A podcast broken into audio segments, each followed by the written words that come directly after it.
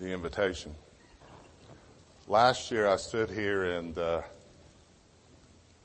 my sister had just been diagnosed with stage four cancer.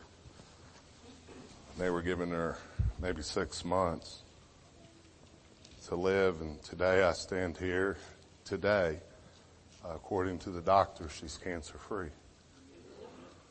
We thank God for his blessings in the year. Uh, do appreciate Brother Paul, Brother Jackson. Uh, reiterate a lot of the things that these men have said about him. And uh, I'll tell you something that I don't tell Brother Paul, but I say about Brother Paul when he's not around. I do talk about him when he's not around. Say he's one of the best pastors I know because he loves his people. And the greatest of these is love. And I, and uh, I hope I read that right, Brother Paul. but, uh, so you messed it up. I was going to stay nice until you did that. I do appreciate him. He's been a help to me. Well, let's get to it.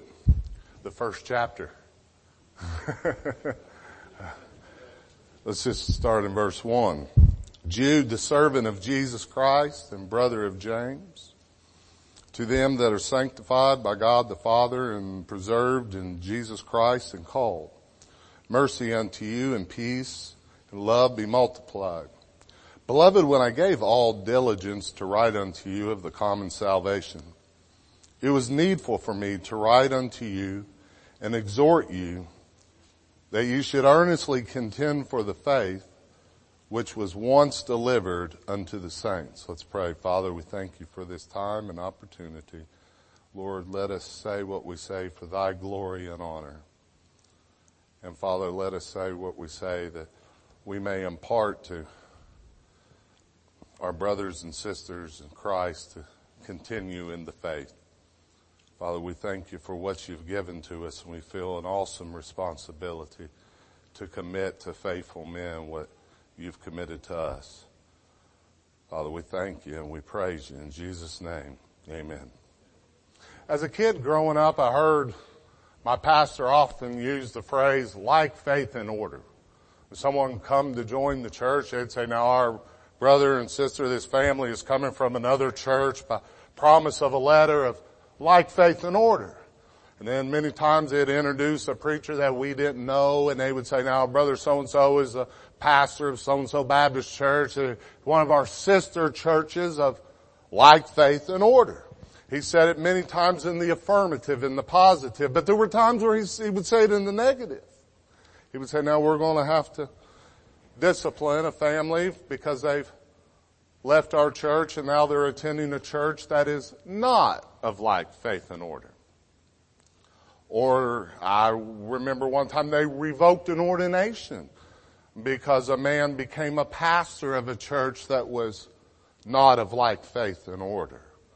And so I, I have heard this phrase used a lot through the years and, uh, and I want to talk about and define this phrase. You can find this phrase like faith and order all the way back into the 1200s and in Baptist writings. Now this is more about churches than individuals, although it would apply to individuals. And I want to say this off the beginning. Anyone who trusts Christ and His finished work for salvation is my brother and sister in Christ. My mother was saved in a Presbyterian church. My father was saved in a, Baptist, uh, in a Methodist church. But they later became Baptist. And so we're talking about churches of like faith and order. J.R. Graves said this, Landmarkism does not pretend to sit in judgment upon the state of any man's heart, but upon his ecclesiastical relations only refusing to affiliate with them ministerially and ecclesiastically is not declaring by our act that we believe their ministers and or members to be unregenerate, but that they are not members of scriptural churches. And so when we say like faith and order, what do we mean? What, what is this? Well, first of all, we know in the text it says to contend for the faith. I find really, if I boiled it down, three kinds or types of faith. First of all, we have faith, what we understand as believing, trusting. Then we have what's uh, imputed faith or saving faith. You know, by grace are you saved through faith. That's not of yourself. What? The faith's not of yourself. It's a gift of God. Uh, we are, we believe and we have received the faith of Jesus Christ. That's saving faith. You know, the life that I live, I now live by the faith of the Son of God. Not by faith in the Son of God, but by the faith of the Son of God. And so that is saving or imparting faith. But there is, in throughout the scripture, the faith, and within context it is talking about the doctrines and the teachings of God's Word. In Acts 13, 8, the sorcerer withstood them seeking to turn them, the deputy, away from the faith. Acts 14, 22, confirming the souls of the disciples and exhorting them to continue in the faith. Uh, Acts 16, 15, so were the churches established in the faith. Romans 1, uh, 5, obedience to the faith. Romans 14, 1, him that is weak in the faith receive ye, but not to disputing. 1 Corinthians 16, 13. Watch ye, stand fast in the faith, quite ye like men, be strong. Ephesians 4, 13. Till we all come in the unity of the faith. And I believe we can come in the unity of the faith now. That's talking to a local church. That's not, I hear a lot of people say, oh, we'll come in the unity of the faith when we all get together. A church can be in the unity of the faith now. In the unity of the faith, Colossians 1.23, if you continue in the faith, grounded and settled. Colossians 2.7, rooted and built up in Him and established in the faith as you have been taught. First Timothy, and I'll tell you what, I could be all day in First and Second Timothy. He talks about the faith. I, I just cut it down to a few. First Timothy 1, 2, unto Timothy, my own son in the faith. 3, 9, holding the mystery of the faith in a pure conscience. 313, and great boldness in the faith. 1 Timothy 4, 1, now the Spirit speaketh expressly that in the latter times some shall depart from the faith, giving themselves to seducing spirits and the doctrines of devils and the apostle Paul said, some professing have erred concerning the faith. And then uh, Paul finished it off in 2 Timothy 4, 7. I have fought a good fight. I have finished my course. I have kept the faith. I want to say something right now that's not very popular in this generation, but it's still biblical. It's biblical to stand for the faith.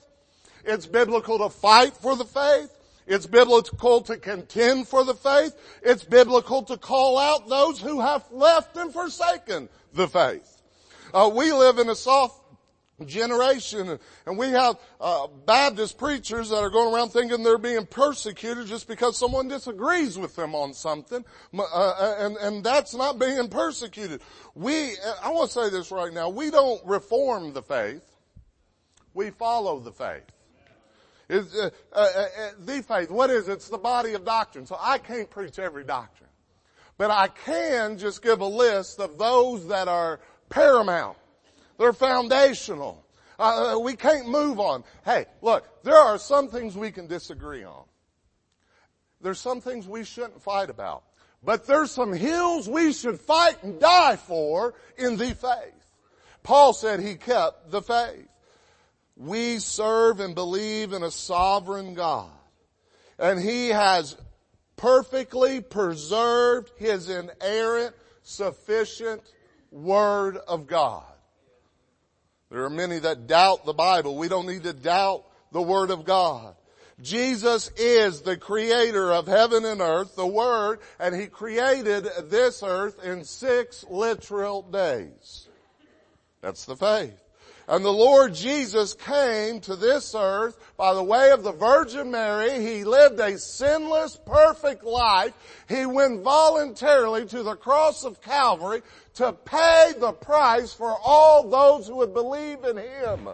Father, the hour has come. Glorify thy son that thy son may also glorify thee as thou hast given him power or authority over all flesh that he should give eternal life to as many as thou hast given him. Jesus came and he knew who he would die for and he secured their salvation on the cross. All that the Father giveth to me shall come to me, and all of them that come to me I will in no wise cast out. The Lord's going to save His people. The Lord started His church during the earthly ministry and gave it the only, I know I'm going to step on everybody's sermon, but I've been given the faith, so I'm going to step. He started His church during His earthly ministry and gave only His church the authority to evangelize and to administer the ordinances. And the Lord's Supper is not a sacrament. It is for the members of each individual body. It has no saving merit. The Lord's return is imminent. He could return today. And it, heaven is real and so is hell. And we are called to earnestly contend for the faith. The doctrines of God's unmerited, saving, sovereign grace. That He would save a wretch like us. Now I'll say this all doctrines point to Christ. It's the Lord's church. It's the Lord's people. It's the Lord's heritage. It's the Word of God. It's all points to Him. So we need to earnestly contend for it. We need to do it in love. We don't need to be contentious, but we need to contend for it. But not only like faith, but like order. Now that's where we get a little sticky. Because I'll say it right now. Everybody that is like faith is not necessarily like order.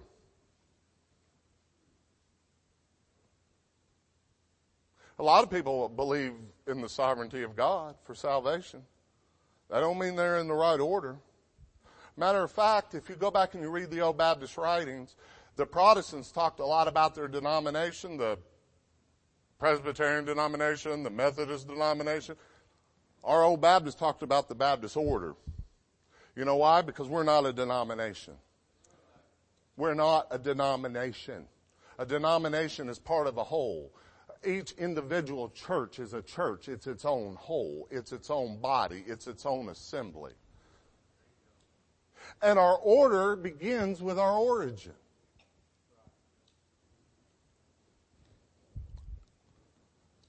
We don't follow the order of Constantine. We don't follow the order of Wesley. Well, I, I believe Wesley to be a saved man, Calvin, possibly Luther. Who knows about King George and Campbell was more likely a heretic. Oh, well, not more than likely, he was a heretic. But all these men started their own groups. And they have their own origin. They have their own order that we follow. We don't follow their order. We follow the order of the Lord Jesus Christ that He established His church and the gates of hell will not prevail against it. We, we follow Christ. Well, what about the Reformed Baptists? Well, I, I know I've said this probably here before, but that's an oxymoron.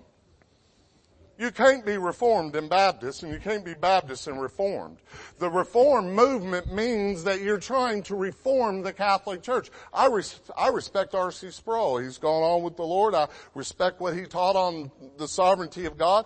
But they asked him, they said, you being a reformer, aren't you trying to bring it back into the Catholic Church? He said, that's always been the goal.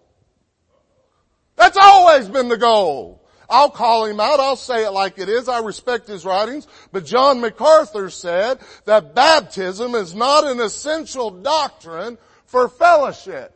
Tell that to our Baptist forefathers that gave their lives over the doctrine of baptism. He, he may believe, John MacArthur and men like him may be of like faith, but they're not of the same order. They, they are reformed.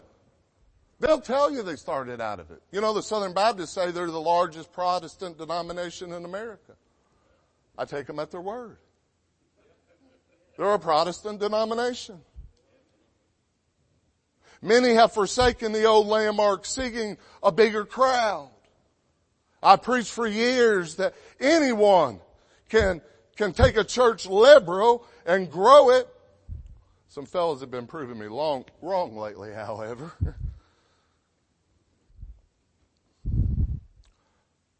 he didn't commission, he didn't commission the ministerial association. He didn't commission any association. He commissioned churches. Local, visible churches. Autonomous churches. Now I want to tell you something that has come that this cycles back around every so many years. But our polity for, for our brethren, our, our order is under attack. God help him. I, I heard a Baptist pastor say, Oh, our Baptist churches, Brother Paul, they, they've taken on, we've become so Americanized that our churches have taken on democracy, thinking that democracy and church vote is spiritual because, because we got it from our American Constitution. Some men are so ignorant that they don't even know it. Thomas Jefferson and the founding fathers will flat out tell you that our, our, our institutions of government were patterned after Baptist churches. We were practicing what we practice as our form of government within our churches before there ever was a United States. And, when, and it isn't that Baptist churches are copying the Congress, it's the Congress copying the Baptist churches. Now that's in writing. I mean, that's, that's a matter of fact of history. You know why? Because I'm not the, we've got a generation out there that, excuse me for saying it, they've taken on the doctrine of the Nicolaitans. The doctrine of the Nicolaitans. What is that? Well, you can find that over in the book of Revelation. Uh, but have you ever heard this? Well, he's clergy and he's a lay person layperson, the doctrine of the Nicolaitans. They try to classify the average church member as one group and the clergy as another group. And that the clergy, as they say, I don't even like the title clergy, that the clergy has this authority over them. You know, and I'm not making fun, I'm just saying it the way it is. You know, the word Presbyterian means the, means the presbytery, it means the pastors. They have authority in their churches. You know, councils, they don't pick their own pastors. Their denominations pick their pastors. They pick their doctrines. They pick what they believe and what they don't believe. Look, the pastors of the Lord's churches have two sources of authority and only two sources of authority. One is the Word of God and the other is the congregation. I'll say it jokingly, but maybe the Beauty Mountain or whatever that church is, uh, maybe they were exercising some good authority, brother, and restraining their pastors from singing. Uh, uh, the point is, is the pastors aren't here to restrain the churches. Churches actually are to restrain pastors. Because there's pastors that go wrong. That's why God set it up this way. That's why we have the democracy. But we've got a bunch of people out there going, oh, the pastors need to make the decision. We need to get a board of elders together and we make the choices and we tell the people what to do. That's not in God's Word. That is not our order. That is Protestant order. God give us men that are willing to make us stand for the truth of God's Word. We're just giving up on everything in this generation. I, am I'm, I'm a middle-aged guy, and I, it, it boggles my mind to see how far we've come in our churches.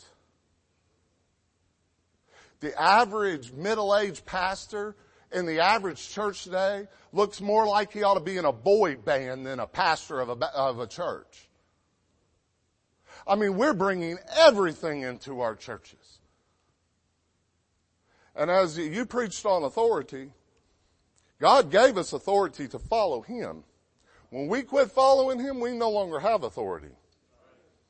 When we're, when we continue to be obedient, we no longer have authority. Uh, the thought is, oh, if we do this, we can bring in people. We can get more people and we can get more people saved and the, and, and, and you hear this preach and the primary responsibility of the church is to get people saved. The primary responsibility of the church is not to get people saved. The primary responsibility of the church is to give God glory. He will save. We've got the cart before the horse. We got a new cart religion that's out there that, that, that is willing to take on every form and fashion of the world. They're ready to forsake everything that our forefathers died for and the ordinances mean something. He gave the keys to the church and the kingdom and the ordinances are the guardians of the gospel. if you've got the ordinance wrong, you got the gospel wrong. Table talk. It's a profession of faith. There's a difference in a profession and a confession. A confession is what I say. It's what I declare. A profession is what I do.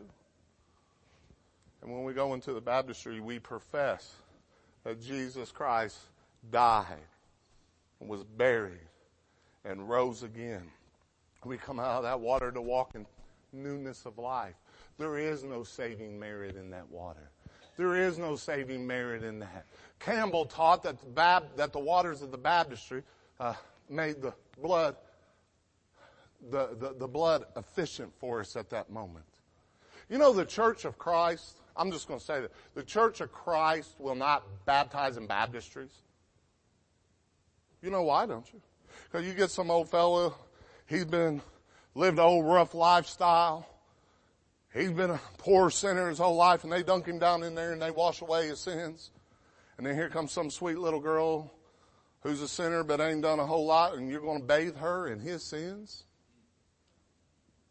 You say, Brother Rob, that's ridiculous. Look up their doctrine.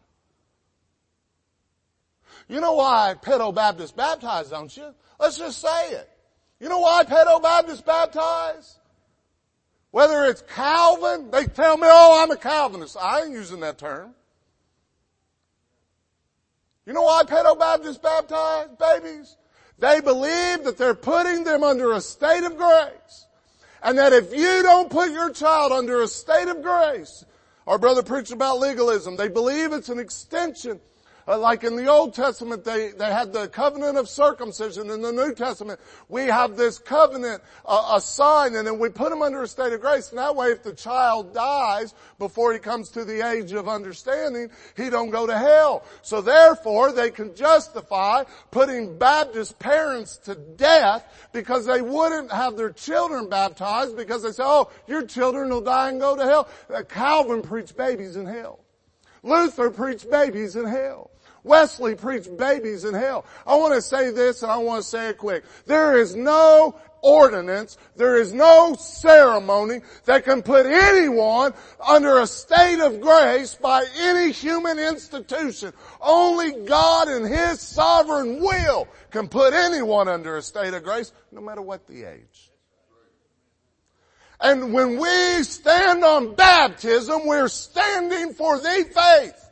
And so when so-called Baptist preachers say, oh, we're going to go listen to a Presbyterian. No, thank you. Oh, we're going to go listen to a Reformed Baptist. No, thank you. How can you be part of them? How can two walk together unless they agree? Ephraim's gone to idols. Leave him alone. Leave him alone. Leave him alone. Oh, now you're getting mean, Brother Rob. I, I am shouting what our brethren died for. I've never been put in the position to die for. You, you never have, have you, brethren? No. Well, I'm, I'll tell you what. I'm going to be faithful to declare what they preached. And you know what? I, I, for the last 27 years, I've been preaching the truth. And for the last 27 years, I've been losing friends over it. And you know what? I'm going to probably continue to lose friends over it.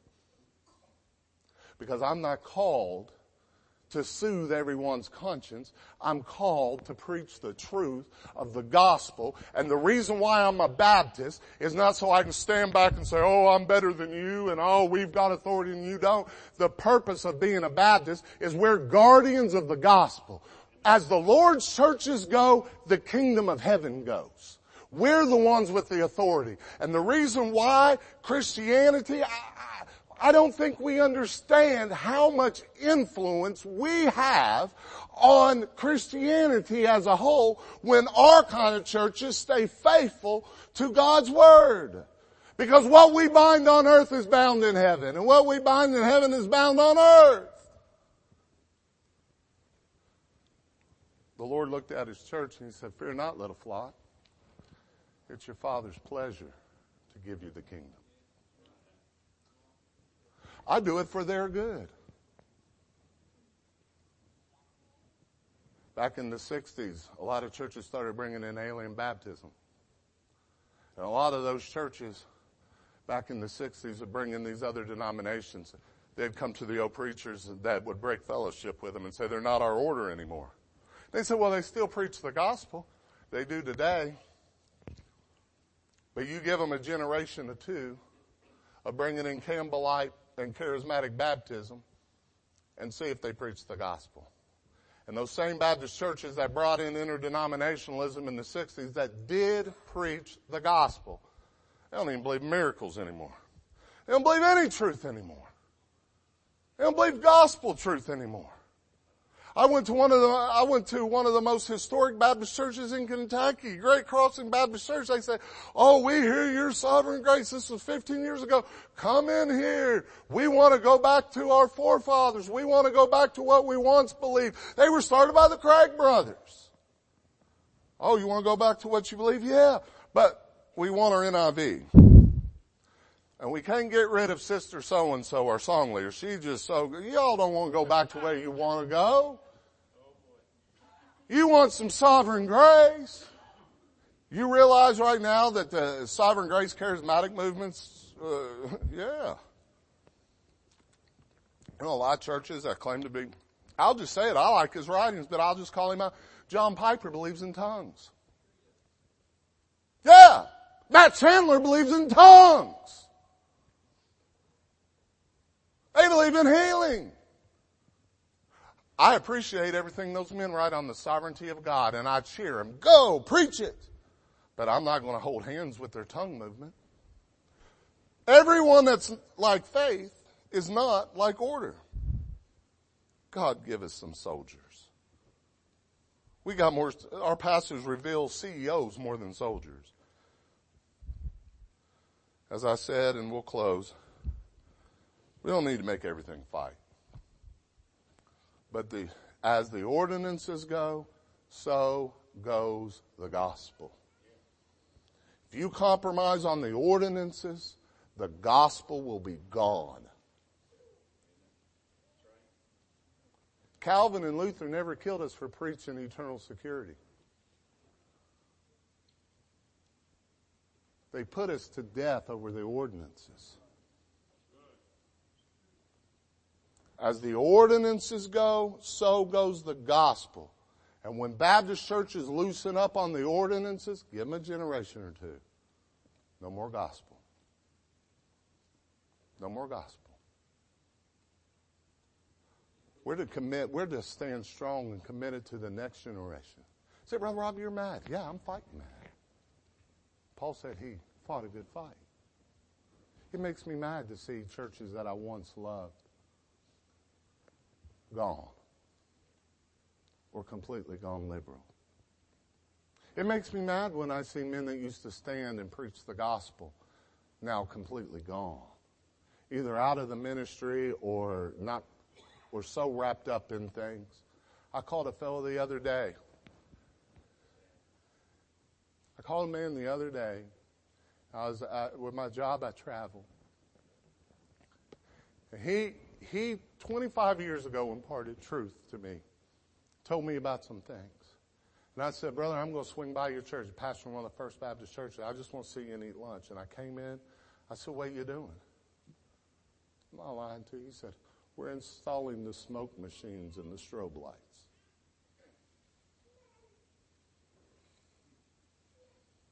That's where we're at.